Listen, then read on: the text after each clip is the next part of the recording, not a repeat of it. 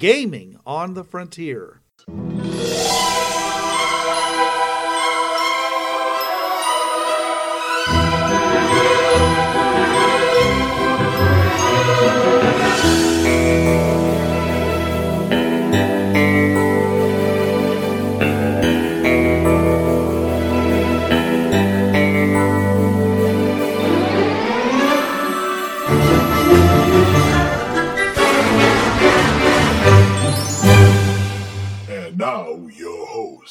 This is Bruce. This is Trav. And this is Jonathan. On a dark and stormy night, October 20th, 12 years ago, this podcast started. Ba, ba, ba. Okay, yeah.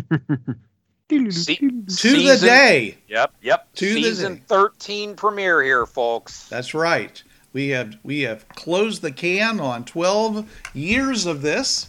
Now back then it was called the Worthy Podcast and then the TriTac Games Podcast and now it's Gaming on the Frontier because we're doing the same thing we've always done, which is to bring the awesome to your game and uh, give you options and all the other things. And now we're doing it for the 13th time. This is a lucky year for us, I guess, right?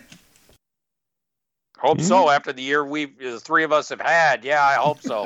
Well, the Mm, last two a good years didn't have 13 in them, but they haven't been terribly lucky, other than the fact that yeah, that that uh, two thirds of us did not get uh, COVID. yeah, yeah. Oh, oh, feeling a little called out here, old friend. Yeah, yeah. Yeah, Well, I mean, all three of us have had over the past year or so not the best years of our lives. Just yeah, especially 2019. So this is hopefully a new start on all fronts for the three of us. And yeah, I I, I know Bruce, you didn't think that this thing would go, you know, make it to season 13 premiere.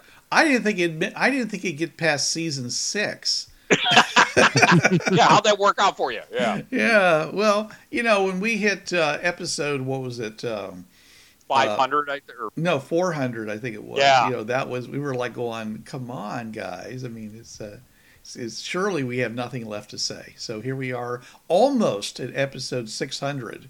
Uh, Yeah. We are currently on the site uh, up to episode. Uh, well, okay, I went all the way to the end. Uh, all right, let me go the other way. Um, okay, uh, 589. So we are 11, you know, like 11 episodes away from episode 600. Man, that is a lot of episodes. I think, uh, as I said, this is October 20th, 2021. So I see us getting to episode 600. Let's see. One taping gives us two episodes. Around Christmas to New Year's, we might hit episode 600. Christmas, New Year's 2021.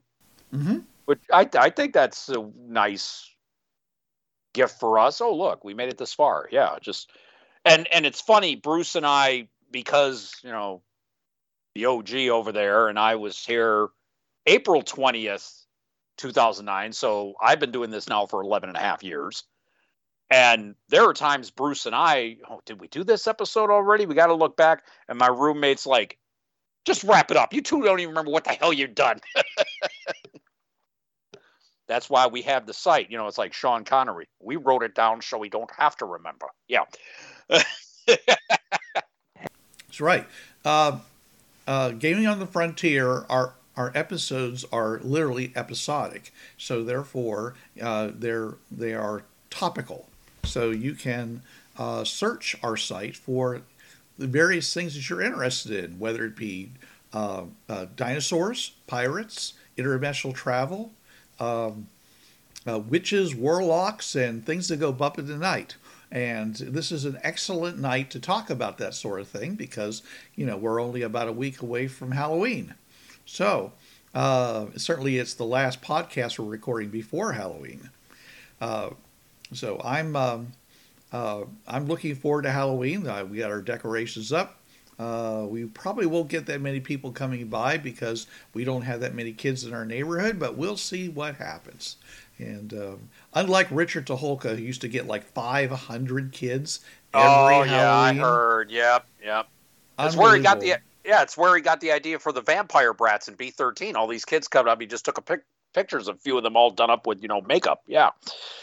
Just uh, and uh, of course it would make perfect sense for vampire brats to be out because. Well, know, yeah.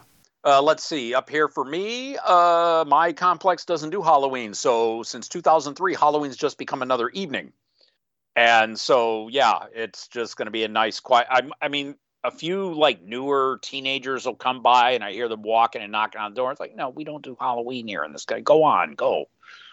Go home. Wow, grumpy old man. Well, no, I'm not saying that to him, but I'm sitting there, I'm hearing, I'm hearing the door, and they're like next to it, and you know, I'm living in an apartment complex, so it's not like we have lights on, you know, like the thing, you know, turn your light on so people know to come to the door and do trick or treat. Yeah, we don't have that. Yeah, I was at a convention uh, quite a few years ago with my son, who was quite small at the time, and so we decided it was on Halloween. Uh, so we decided to go around and knock on doors and trick or treat. So he gets his costume on, and I go knock on the door. The guy opens the door, looking at me. You know, I said, you know, he goes, Eric goes, trick trick or treat, and the guy's like, oh no, man, it is Halloween. I don't have any candy. You want a beer? And I'm like, yeah, I'm gonna give my kid a beer. That's what what a great idea that is, buddy. Thanks. How could you not have snacks? Come on, you're a con. You relying on the on the con suite for everything. So Oh, yeah. all right. Anyways, but you know, uh, this week we are not talking about Bureau 13. Uh, we are instead talking about a game that calls itself called ECB, External Containment Bureau. Uh, this has recently uh, uh, gone to print. They had a Kickstarter for it, and I, I saw this and said, wow, this sounds like something very familiar to me. I wonder how well they did it. Uh, it is an RPG, a paranormal investigation for two to six players for two to four hours. So the very first thing we know is is that this is a uh, basically a supernatural investigation game that is designed to be done in a very short period of time. Uh, unlike um, you know Bureau 13 and other games like that, which go on for weeks and weeks and weeks, you know, uh, becoming more and more involved. Uh, this this game is designed to not do that, so that you and your friends can get together, have a good time playing it for an evening, and can walk away from it if you so desire. If you want to continue, you can make up new sessions, which again are going to be pretty much uh, independent. So. Uh, uh, looking at it, we see that it is uh, based on Blades in the Dark, uh, which is a uh, uh, which is licensed, uh, uh, developed and authored by John Harper, and it is uh, used under the Creative Commons Attribution 3.0, much like this podcast. Oh, yeah. All right. So, um, and I've asked uh, Jonathan to check into Blades in the Dark and see, you know, what what he can if he can summarize that game system for us. Yeah, as far as the the overall tone of it is a sort of Victorian Cthulhu esque kind kind of world. Uh, there's been a, a cataclysm and the world is in shambles, and you have magic and it's like steampunkish technology sitting next to each other. You know, like you do. Okay. And um, one of the things I noticed, it, it also seems to be kind of one of those um, casual games. It doesn't appear to be as casual as this ECB, but it it, it definitely is made to be rules light. Just play, get get through your story, get through your narrative, and move on to the next you know game. If if you want to keep playing in this in a campaign, great. If not, do your one game and you're done. The system itself is kind of a a D6 based dice pool system. So you have your attributes and you know they're rated 1 to 4 and that tells how many D6 you roll when you're attempting to perform an action. Right, and what you're trying to do is roll the highest on, of all those dice. You Yeah. don't add them; you just pick the die that has Yeah. the highest number. Whatever your the highest number is is your result. So if you roll a 6, which is the highest number, that's an automatic success. If you roll a 4 or 5, it's a success, but there's a complication that it comes up. Uh, if their highest die is, you know, 3 or less, that's a failure. And especially okay. if you roll one on all your dice. Yeah. And then if you happen to roll two or more sixes on your dice, then that's a critical success, and you know you succeed with amazing results. But in general, it's always important that you have as many dice in your pool because that way you can get those critical successes. And you can there's ways to add more dice from friends helping, teammates helping you, or as one uh, one listing here, uh, a plus one dice if you push yourself, or take a devil's bargain. Um, it's very, but one thing I, I I'm kind of enjoying reading about this is it is very rules light. It is made to be grasped fairly quickly and played at least on the player's side. I haven't had a chance to really dig into the to the full uh, like setting and and all that stuff. I've just I've mainly just been able to see the player facing rules and stuff like that. But it's definitely interesting. Um, I, and it seems to have like a, a, a lot of what the trend seems to be nowadays is a lot more like narrative driven cinematic style RPGs as opposed to the more rules heavy and, and realistic games from our memories of like the 80s and 90s. Yeah. Okay. All right. So the inspiration, according to them, for this particular game was a, uh, basically uh, a group of video games, art, tabletop RPGs, and television shows, uh, primarily. Blades in the Dark was the one we just mentioned. Uh, there's another one called Brindlewood Bay, which was a tabletop RPG, was released in 2020. Never heard of it. Control, the video game that came out in 2019, which I have heard of. I've been playing that. That's actually very much, yeah. I, reading reading the, this ECB, I, am like, yeah, that's that's from Control. Yeah, that's from Control. Yeah, that's from Control. Yeah, it's very. You can. It wears its inspiration on its sleeve on that front. Right.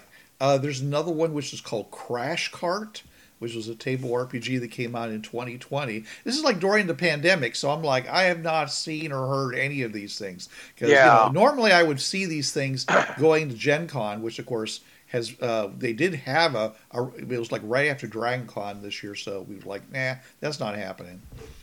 All, all my uh, vacation was used up going to uh, uh Dragon Con. Um, then they have Cthulhu Deep Green, which is a table RPG that came out in 2019. Now, when I first read this, I was like, well, no, this is Delta Delta Green. No, this is Deep Green. So I have no idea again about Yeah, this. that's what I was thinking at first. I said, yeah, I've heard Oh no, wait a minute, 2019. No. Delta Green's been out for ages. A yeah. long time, yeah. Yeah. So and um, and then they also said they were inspired by the Fringe television series yep. from 2008 nice. to 2013. Nice then there's this podcast that I've never heard of called the Magnus Archives that ran from 2016 to 2021, which possibly means it's still going on. Yeah. Uh, then there are also the Men in Black film in 1997. Uh, the SCP Foundation, which we ah, talked yes. about before, yeah. which is a collaborative web project uh, with a lot of really cool items uh, in it that get out of hand, and you're basically in charge of uh, securing, controlling, and protecting them. The SCP, uh, and finally, you know, probably the uh, uh, the elder statesman of the bunch, the X Files television yeah. series from 1993 to 2002, and I don't know, I don't think that includes does not include the latest uh, re- resurgence of it. Oh yeah, they're not saying they were inspired by it. No. Uh, yes, perhaps not. I was personally very much inspired by the uh, uh, by the Dana Scully uh, post office episode. I don't know if you, don't, you apparently don't know what I'm talking about. Okay. Uh, I haven't been watching the. Is this from the the new uh, revival? Mm-hmm. I have not seen it yet. Oh. Yeah, neither right now. Well, you missed something. okay. Oh, you might want to check that out. Okay. So, anyways, all right. So, uh, I'm going to start off right away. You know, they they they tried to be very, um, uh, you know, a very secret agent like with this whole book, but a lot of it, you know. It, it kind of irritated me because they do this black, you know, re- redacting, blacking out stuff okay, you're you're reading along, and all of a sudden there's a big black line, and then goes on with something else. Uh, and you know, and you're like going, what what was there? You know, what why would we, you know, an agent of the ECB, not be privy to this information? You know, when does this? When do we get to see an unredacted version of this? Okay, uh, and all I'm going to tell you is that having read this all the way through, it's just, it's just, you know, it's just flavor. Okay, it's not even, it's not flavor text because it's the reverse of flavor text, but I'm saying is that they're not covering up anything. It's just to make it look, you know, like they're holding information back from you. They really aren't. It's all there. You just skip over it. It's just the way they decided to write it. They basically got rid of unnecessary words. Because, like one line says, the concentration of redacted energies at the Bureau creates a sensitive environment where the wrong object or action carries redacted consequences. See page redacted for more information about specific bureau procedures. You know, that and it keeps doing that. And I'm just saying is that, you know, if you read this, just ignore that. Just just you can read it without any real problem. just yeah, you just you know just understand their flavor, but yeah, they're just doing it to mess with you you know, yeah. and uh, and the idea being that you you know that as agents you never know everything. I mean that's actually pretty true because you know the uh, one of the things that's part of this game is the fact is that there's information that you have to figure out, and uh, when you do, it, um, it, it advances the game. And it, but these are all things that are decided ahead of the game, so that you know when you're sitting down to play, you know the uh, you know you can go bang bang bang through it. And we'll talk about that particular mechanic. So uh, they do the standard explaining what a player character is, what a game master is, and things like that. But um, essentially, um, it, it does nothing really happens till you get to the bureau directives. Okay, and uh, the bureau directives are as follows: identify. The purpose of the bureau is to study and identify paranormal entities. That's important to understand that that's something that you're trying to do. Okay, that's you, you should expect that to be to always be part of your game. Second thing, contain. Uh, agents are expected to secure, contain, and obscure the paranormal in its local environment. Okay, that's that's different from a lot of games. You know, you're you know a lot of games is kind of like it's a bug hunt, sir you know, no, you're not. I mean, you know, theoretically, killing something would contain it, but most of the time, you're supposed to try to way find a way of the the paranormal being able to live in its current environment. Okay, and which which in a way is analogous to Bureau 13's idea yeah. that, that's that some things are ecologically necessary and therefore you shouldn't get rid of them. If you do, they'll have bad consequences. Well, that was in that is how in the Bureau universe the Great Depression started. Oh yeah, there was a high minister, a, a demonic high minister of hell running Wall Street. Yeah, the Bureau came in, took him out, but he was the one keeping the economy going. So once that happened, we got the Great Depression. So yeah, it's not always wise to when you're doing these games just get rid of it. No, it may be filling a niche. And also, you got the idea that this, as they say under the identifier, this is a scientific organization. So they yes. also just want to study it. Yep. You can't study if, it, if it's dead and, and destroyed. Well, they can. It just it's an, not, they call it an autopsy. Yeah. Yeah. Yeah. But in this particular game, it's explicitly stated that you're supposed to protect the supernatural. You're supposed to find a way for it to exist in its current setting uh, with some modifications, perhaps, and that you know it, that when, before you leave, it should be able to coexist with its environment. Okay. Uh, it says, it says destruction of these of these phenomenon is sometimes necessary, but strongly discouraged. And uh, as a matter of fact, is that if you do do that, then it, it acts as a negative thing on your uh, review at the end of the mission, which can make a big difference as to whether or not you advance. Oh so, yeah. All right. And then finally, um, uh, there's this is called obfuscate, which is the uh, the agents are required to make sure that, first of all, nobody understands outside of the agency what's actually going on. Okay. And they're also obligated to never tell anybody that the agency exists. Which, uh, I, in my particular uh, Bureau 13 game, people have kind of gotten real loose about. They, they seem to say, well, we'll just tell them we're part of a secret government agency that hunts down the supernatural, and they'll they'll understand what's going on. Then I'm like, yeah, but you're not supposed to do that.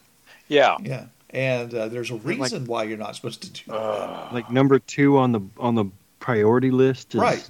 Don't right. reveal the existence of the paranormal or the bureau. Right. So you're also supposed to be engaging in this information, uh, disinformation uh, procedures, and you're expected to come up with specific procedures for doing that in each adventure.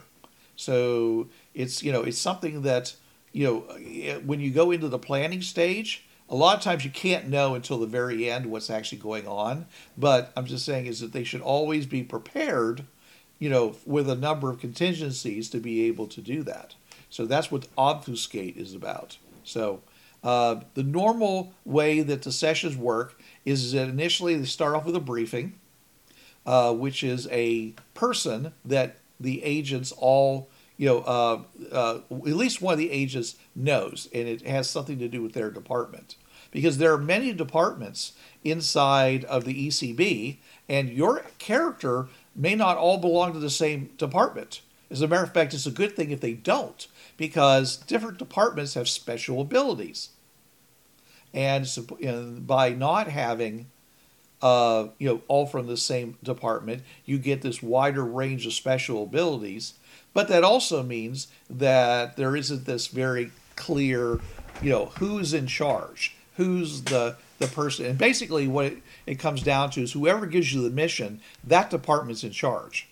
And you're expected to to handle that the first thing is the briefing and the agents have a chance to ask questions um, and the uh, and the and the GM presents the mission clock, which is a circle with segments, you know, like a pie chart. Uh, the more segments, the easier it is. When you have a chart that has only four segments, you're getting thrown into the in it fast and furious and they you know so it's it's something for the players to let them know that they have a very short period of time to resolve this and they better really concentrate otherwise they're going to fail. And you can't fail in this game. Okay so the first thing uh, what's what's the actual the, the the clock starts for the mission? The first thing you have to do is identify the supernatural thing. And the second thing uh, and after you identify what's going on or at least what you think is going on. You present a theory, and the theory uh, has a theory roll involved in it to see whether it's true or not. If it's not, if the roll comes up badly, then no, that's wrong. You know, even if it actually might be right, and you have to come up with another theory. Which I thought was very odd, but yeah, the GM doesn't say, "Hey, yeah, you got it right." It was like, "No, you have to get it right the right way." so, because in like a lot of adventures I've been on, the uh, agent has, you know, the, one of the team members, one of the players, will suddenly come up with this idea of what's going on and be dead right, but have no evidence to support it whatsoever. In this game, if you don't have anything to support it, you can't act on that.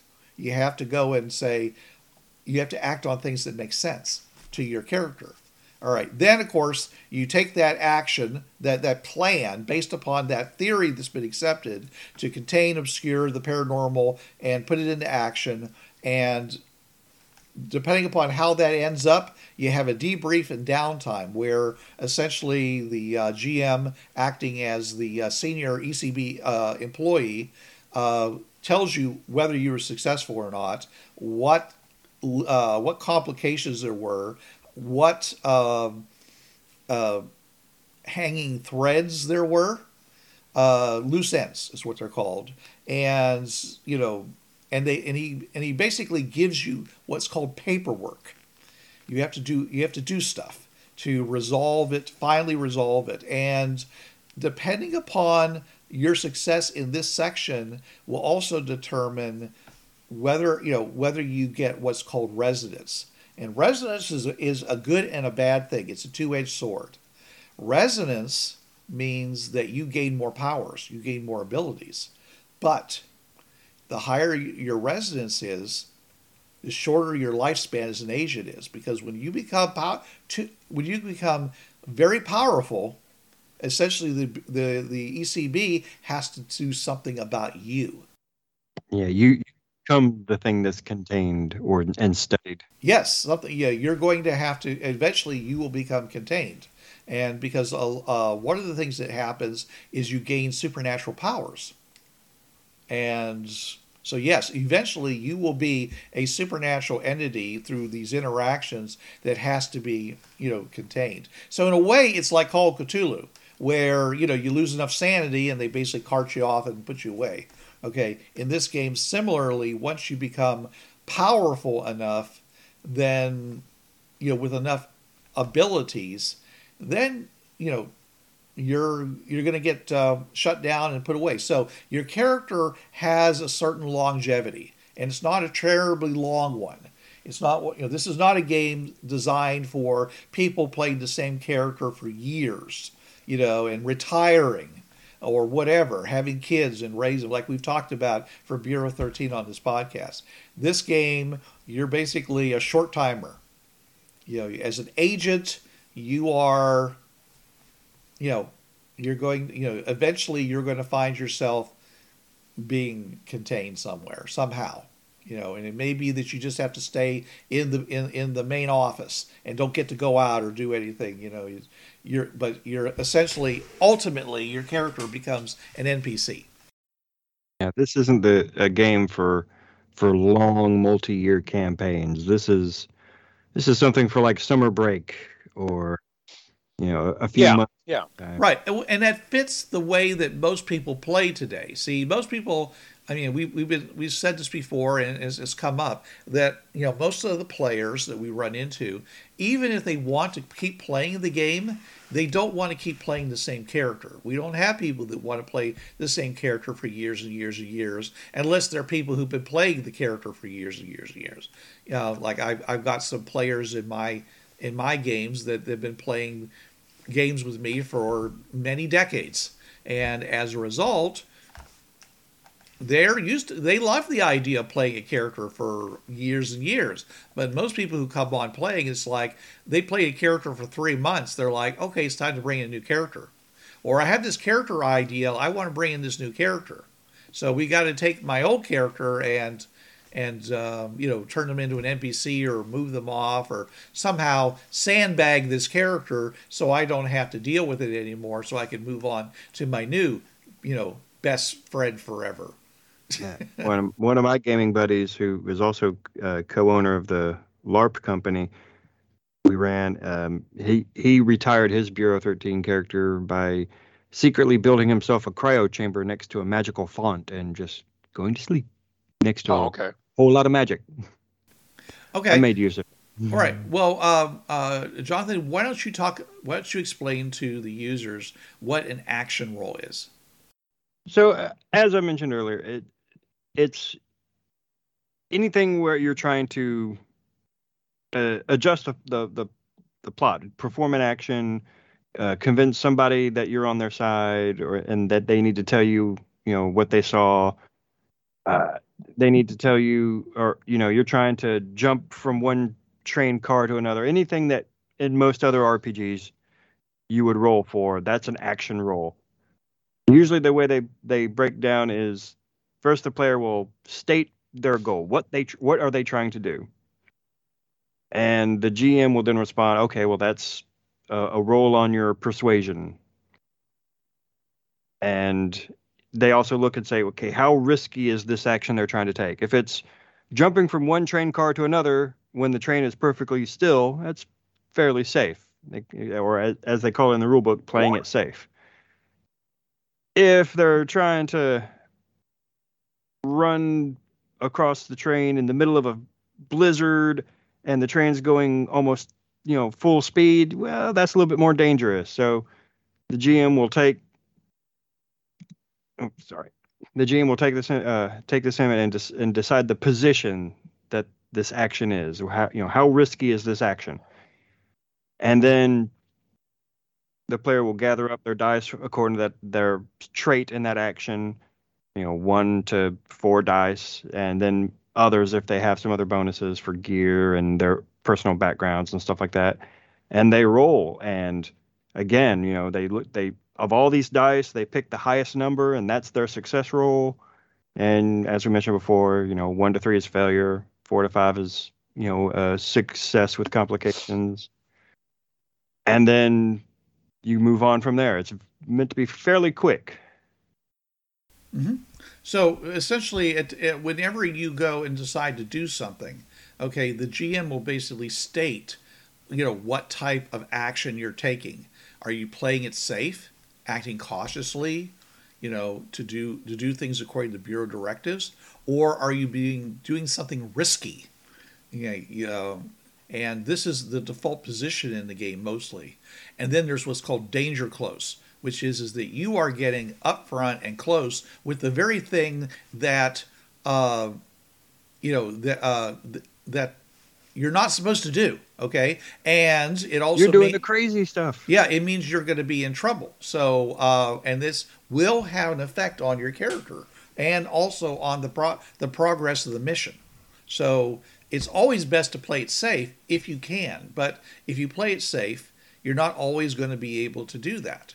So, uh, and uh, so, for example, if you are playing it safe, you get to take a die if you follow all relevant bureau directives.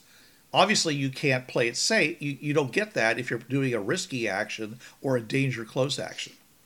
Okay, you get another die if your background applies to this, and backgrounds have to do with like which department you're from and things like that. So if you're somebody who knows a lot about whatever it is or has abilities that uh, allow you to successfully complete whatever action you try to do, you get another die. If you have if you have the right gear to do it, like climbing a mountain and you have you know climbing gear, or uh, you're trying to pick a lock, you know, and it's you've got a pick uh, a lock pick. All right, that you get another die. Okay, and of course, if you have paranormal abilities uh, that are a- uh, applicable, you get another dice. So you can have up to four dice uh, uh, theoretically to do an action. So not not not counting your your basic attributes. So if you're already attempting something that you have already mastered, and you have a, a ranking of four in, then yeah, you're rolling eight dice. Right.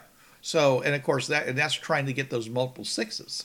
So, but uh, and you know, and and the results of that, you know, the uh, means that you're going to be six, uh, hopefully successful. And when you're successful, then you're able to advance that mission uh, clock from you know along the way, and uh, you know because there's there's a number of different clocks that uh, are in this particular game. All right, we have um, let's see what we have here. Uh, clocks uh, clock segments. Um, let's see. Uh, there's progress clocks, which is what you're normally trying to do. Okay, but if you have something going on that's causing a, a, a, a, complication, like danger, if there's something like a ravenous monster in the area, or if you know the the townspeople are running around with pitchforks, or if the police are showing up, or if there's a you know a, fire going on, that the, the the GM will put a danger clock, and depending upon how many uh, segments, says how immediate this danger is uh, if you have only a four segment clock, that means you're in immediate danger or there is a disastrous obstacle in your way. Uh, if you have a six segment clock, then it's a difficult obstacle and danger is approaching. And if you have an eight segment clock, then it means that it's it's a it's a it's a complex obstacle, but you're going to be you know you're probably going to be able to to to handle it. And if there are complications, they're going to be long term. So the slow, you know, so uh, danger clocks, you want to fill them up as slowly as possible. Okay, and when a complication occurs, the GM ticks one to three segments on the clock, And when the clock is full, danger comes to fruition. The police show up, loose ends are created, bad things happen. So danger clocks go hand in hand with the progress clock, especially if you're somebody who does risky things. Well, I do like here at the bottom if in the course of your investigation you find that every even 8 segments is too few to model the nature of a problem, simply link multiple smaller clocks together. Consider how each clock in this series might present a new phase of the problem. I do like that so you're not totally constrained and it will help you plan scenarios for that evening better. Yeah, like maybe if you want a 10 segment clock, you have a four segment early introduction, you know, investigation phase, and then a six segment actual dealing with the problem phase. Yeah. Right. Well, if it's a very simple thing to do, then you might only want four segment clock because, you know, as the as the as you do it, the GM's going to tick off one to three segments of the clock. So it might simply be two relevant actions and you you've broken into the building. You know, usually it'd be something like I have to turn off the security and I also have to open the freaking door. So those are two, you know, basically you should be able in two actions complete that as long as you don't screw up, you know, uh, uh, like running a danger clock to the end by shooting the lock out or, you know, running into the security guards you know, um, crashing like your car into the front entrance. Crashing your car through the front entrance. That'll get you. That'll get you through that door real fast, but it's going to add a whole lot of of loose ends and danger clocks. So, yeah. but yeah, so you basically just tie these clocks together, and it's basically it's, it's just a way of of doing this. Now, what they're not clear about at all is whether or not you show the GM shows these to the players. I think he should.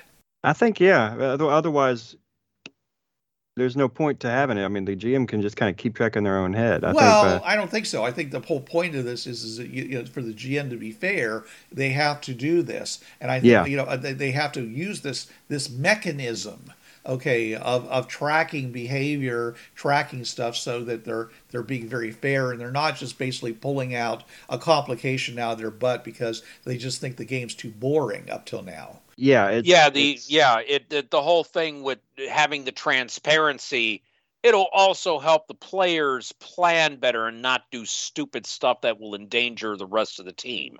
Yeah like you can be risky at the very you know start of the mission when you know there's no hardly any danger segments filled up and you don't have any progress segments filled up. So you can play it risky and because you know that's kind of what the whole point of playing it risky is is to you know fill up your progress bar faster, but I'm probably going to fill up your danger you know clock faster as well. So or add a yeah. danger clock. So yeah, I mean, uh, you know, you hear you have a security guard who is you know a a green beret retired, okay, and uh, loves to go to the shooting range on the weekends.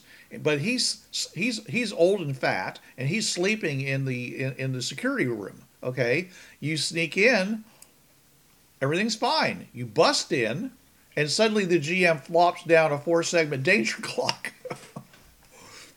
it's like, oh crap, something happened. All right, okay, now we gotta we gotta do we gotta move fast and not draw. You know, figure out some way of de- we'll figure out some way of dealing with this. You know, what do we do? Do we have the equipment to uh, knock out everybody in the area? Can we like sleep gas everybody? So I really see equipment as being a very key part of this game, and um, and and and that's where all those departments become important because different departments have access to different types of equipment. So somebody who's from like administration or something might be able to have really might be able to come up with like a work order or something to explain why you're there after hours, okay, uh, and confront the uh, uh, the, the the security guard, who will then be defused, and there and and you'll be able to progress. You know, uh, and but or you know, let's say you if you're from something another department that uh, uses a lot of chemicals, maybe you'd be able to have a sleep gas or something. I mean, I'm just saying the backgrounds provide equipment, and it's good to have a lot, a bunch of people from various backgrounds to have that wide range of equipment. So, um, anyways, so you know, we, we, there's the progress clock. which basically prog- uh, tracks progress against an obstacle. Okay, so uh, the the smaller the, the smaller the clock in that case, the better it is because you get through it faster. Okay, danger clocks, same thing. You know the um, the harder it is, you know this uh, it's the kind of the opposite of the progress clock. The easier, uh, the, uh, the harder is the um, you, are going to have more segments because it's going to have to it's going to take longer to do it. Uh, the danger clock if you have shorter segments if it's harder. There's also a mission clock which is used to uh, to show whether they are uh, how far they are through the mission, and uh, it represents growing danger and complications. So um, when the uh, it says here the mission clock fills one to three segments at a time as a consequence of the agent's action or inaction. As the clock fills, the agents uh, find themselves in an increasingly desperate situation. A full mission clock represents the worst possible situation. So yeah, rather that, than getting yourself that, to the end, like say, "Oh, I want to get to the end of the mission clock," you don't. You, the mission clock is basically an indication of how bad, how badly is this mission going.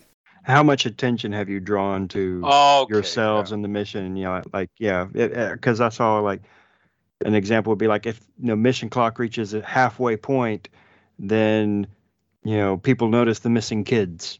If it gets to the three fourths point, they start sending out you know search parties, and if it gets all the way full, then you know the National Guard gets called in to help with those search parties, and so it's kind of that that ramping up of the stakes as the mission goes on. So theoretically, what you want is um, uh, is is essentially you want a uh, the pro- to go through the progress clocks as quickly as possible, at the same time without going through the danger clocks or the mission clocks hardly at all.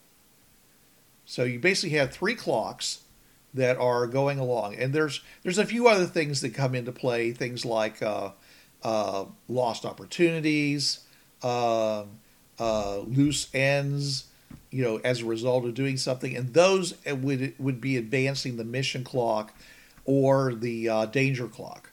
Okay, uh, because essentially that means you didn't do something right. But that's essentially how you play the game.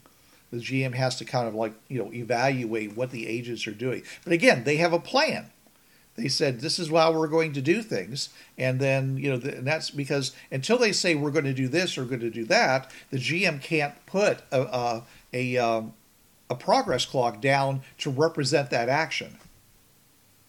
So, uh, or a danger clock or anything else. So the players are still in charge. The G, you know all the GM has done is set up a number of different things that make you know to is what the scenario is and what things are available to them. So it's one of the things that definitely caught my eye with this is that it's as opposed to it being more of the GM creates a scenario and you know, you know watches and, and helps the players go through that scenario and whatever path they choose. This is it seems more like the GM puts the most bare bones of an idea out there and lets the players chart their own course and where they end up is where the players have led them and the GM is just reacting to them for most of the time. It, it's almost like a kind of a flip of normal role playing games in a way. It, it's, I mean, it gives a lot more collaborative storytelling, mm-hmm. which is what we want with a role playing game. But this one, the players are doing a lot, and we're not. And I'm not saying you know like, oh, we're forced. This game forces the players to work. No, it it gets them more, gives them more agency in creating what's going to happen yeah. by putting down as bare bones a concept for tonight's scenario as possible. Yeah, and the and the players just kind of lead the way, and the GM is playing catch up to them in some cases, and and helping focus it where it needs to be focused. Yeah. So the GM essentially knows what the big bad is, or what the problem is, or whatever it is that they're there to deal with, and the GM also knows what predetermined complications there are. Everything else comes from the player's actions. See, that's the thing. I don't even think in the um, in like the example adventures they give here, I don't think there's any big bad even listed. I think it's just here's the situation, here's the complications, and that's it. Well, okay. I mean, I'm using the word big bad because it's really just the, the threat. One of the examples was there's a supernatural creature in an area Oh, yeah. and it needs and and and they need to resolve it. Okay. And uh, and some of the complications are is is that because it's there, it's attracting other supernaturals. Yeah. And so, you know, you have to figure out some way of dealing with this attraction effect. Is it because of its actions that it's attracting? Is it attracting because it's just supernatural? You know, that might cause you to need to remove it from the area because it's attracting things from outside the area, okay, or cause other supernatural area causing them to reveal themselves. Okay, but if you know, if all it takes is just you know putting on a funny wig, you know, in a trench coat like uh, Raphael going out for pizza, in the Teenage Mutant Ninja uh, Yeah. Oh, Turtles, then then we're good. You know, it's, it's it's amazing how well that that costume works for going out and getting pizza. all right, so that that's essentially the game right there. That's all there is to it. Uh, there's there are no big lists of equipment. There's no big lists of uh, of uh, you know big bads here and there, and you know um, uh, various things. They, uh, the rest of the game, uh, the rest of the book here, I should say. By the way, we're only on page 19 at this point. Okay, this thing supposedly has a total Yeah, of 53 just over 50 pages. pages for this, So, yeah. So that's that's you know we're not talking about a lot of rules here. Again, a very useful game for just like a casual. Well, like what I used to call it, like the the beer and peanuts game. It's it's Yeah. made to be something you do when you have your friends together and you weren't planning on gaming, but you all decided, hey, you know what? Let's play a game after all. I don't have my dice with me. That's all right. I got my Monopoly dice. That'll work. Yep. Right. So, uh, yeah, exactly. It's all it takes is d6s, which you have plenty of. Okay. So, uh, when you play this character, uh, what the, the the first thing you do is you pick a background. Okay, and backgrounds are pretty obvious. They co- uh, criminal, trades. You know, you're. Um, which is kind of interesting because it means anybody you know uh, who comes from like you know they, they includes architect you know there's academic interpersonal like uh, sociologist or photographer and technical like carpenter or a computer programmer so they're it's a very loose you know uh, uh, category of trades. Then there's investigation. Are you for uh, and that includes people who are researchers like you know academic researchers historians but it also includes uh, journalists or detectives, and it might even include people that are have very exacting knowledge of a specific area, like forensic scientist, a hacker, or even uh, an archaeologist. So, uh, or you can also come through a cult, okay, which I think is interesting because mathematician is is part of the occult sec, uh, background. Yeah, I don't get that. Yeah. The deepest, darkest maths. numbers are magic if you know and and there are a lot of people who believe that numbers are special certain numbers like Yeah, seven- numerology. Yeah. six six yeah, six yeah. seven seven seven you know and all things like that you know 13, 23. Yeah. right right but it also includes people who are conspiracy pundits people who are skeptics because they are very familiar with all these other weirdo type things also you could be uh, a pastor a street magician a medium these are all occult type things. It's not the, these are not um, exhaustive lists, by the way. And then the interesting thing is, tactical is disgraced scientist. This is you know, uh, uh, oh, what's uh, what's his name? I can't think of his name from um, uh, Reanimator. Um, Oh, okay. he yeah. said he says, "I didn't kill him. I gave him life." or uh, it made me think because based off one of its inspirations um dr bell from fringe Walter. Yeah. yeah. Yes, yes, he's definitely a disgraced scientist. So, uh, uh, a, rit- a cult or a ritualist of any type or a witch, people who have specific technical uh, skills having to do with rituals and things like that. You know, that's what technical is. Okay, so all these things are broken into academic, interpersonal, tactical. So you got to be really loose about these categories. You know, then they have public relations, which I think is pretty obvious what they are because journalist is in public relations and also investigation. But on the journalist side, it's talking about the ability to read people rather than find information. Yeah, You make see? friends and influence people. yeah, on the technical side is game designer, which I'm like, what? Okay. Uh, yeah. Service yeah. rep, you know, salesperson, I guess, yeah. Anyways, and then uh, and then the final one is science. Okay, and a academic would be occultist, uh, physicist, historian. You have you are highly educated specialist trained in the study of the material world. Has knowledge of the paranormal fueled fueled your curiosity. Hmm. Interpersonal, we got archaeologist, psychologist, technical writer, and under technical, we have chemist, surgeon, data scientist. So again, lots of things are not mentioned here. I'm sure you could you just you know look at ask your GM and or just decide yourself. I think that this background matches what I want my character to kn- know and do and be, and we're uh, as a background, and we're just going to find you know we're going to lump them into wherever. Okay, so with that background, you then choose which department of the ECB you belong to, and that's where it's important. Okay, so for example, under administration, uh, the uh, it says the lawyers, managers, and enforcers of this department are tasked with the difficult job of keeping the bureau afloat. In broad strokes, they determine, interpret, and make judgment calls about bureau policy. These are the people that are going to keep the other players in line. right? But These are the managers. right. I mean, right there on that first sentence, managers. Yes. Um, and, uh, you know, and he says you can justify almost anything as being by the book under bureau policy. But depending upon how brazen your claim is, the GM will assign you one to three paperwork. Paperwork is something that basically goes against your ability to advance. So it's like you know, yeah, you can you you can say, well, I think it really should be that way, and the GM's like, okay, fine, fine, that's the way it is, and he writes down three paperwork for this guy. I think though it is, and we'll talk about it later. But it, it it's it's it's a bit of a. It also can be helpful to you in the long run. It is kind of like a, a, an experience point in a way.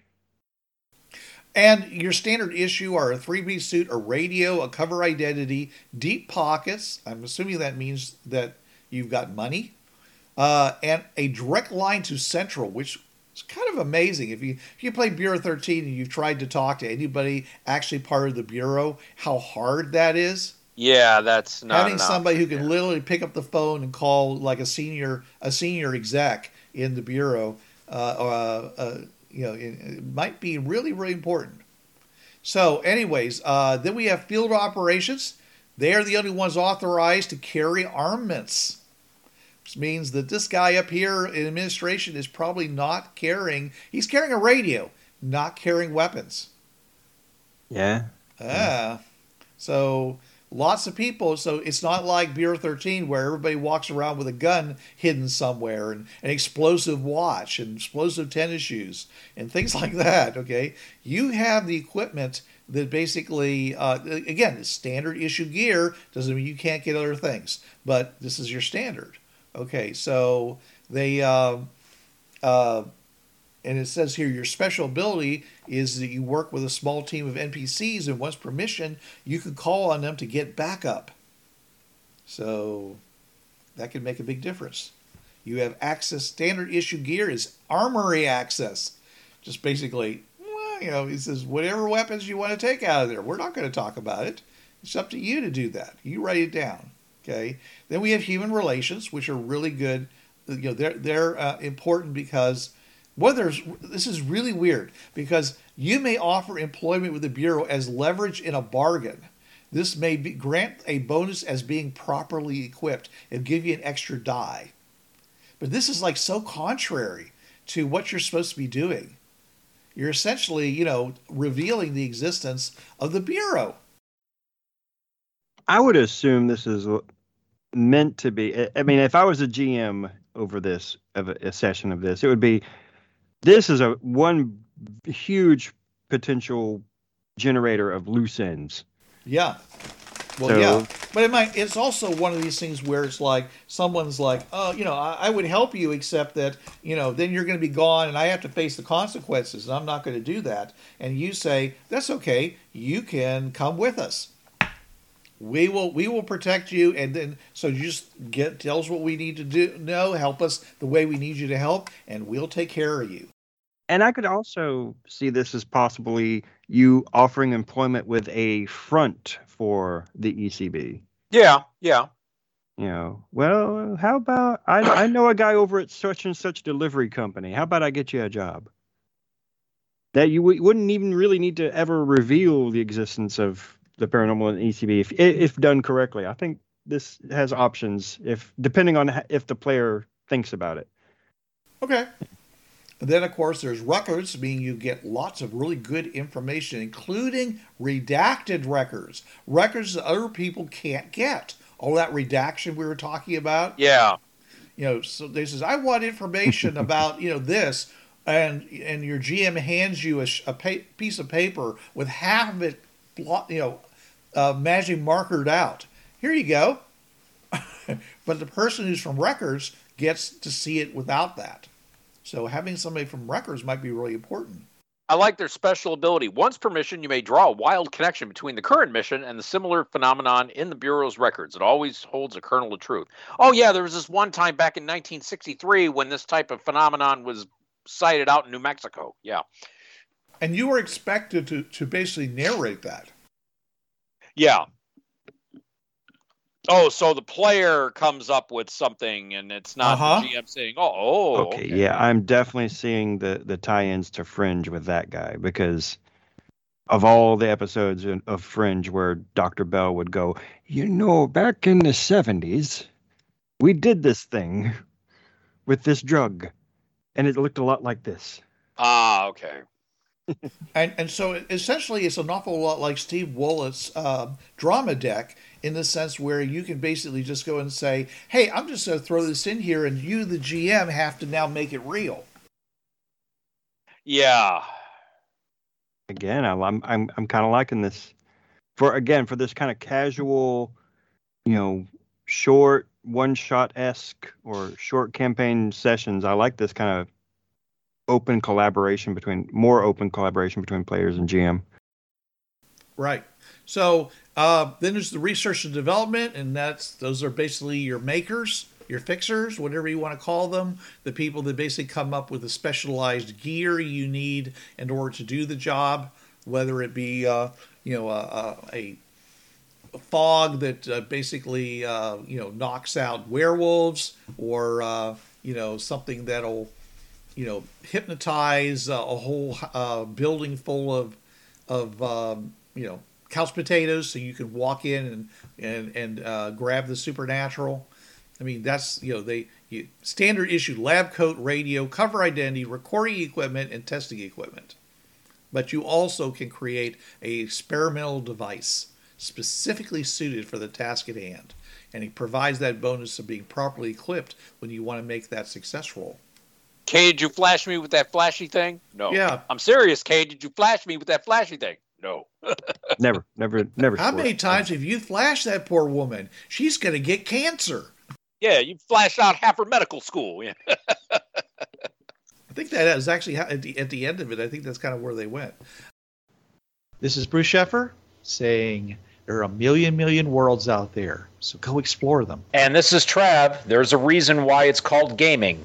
It's for having fun. Gaming on the Frontier podcast is wholly owned by its hosts. It is released under the Creative Commons 3.0 license. No commercial reproduction and any use of any element of the podcast must be attributed to the Gaming on the Frontier podcast.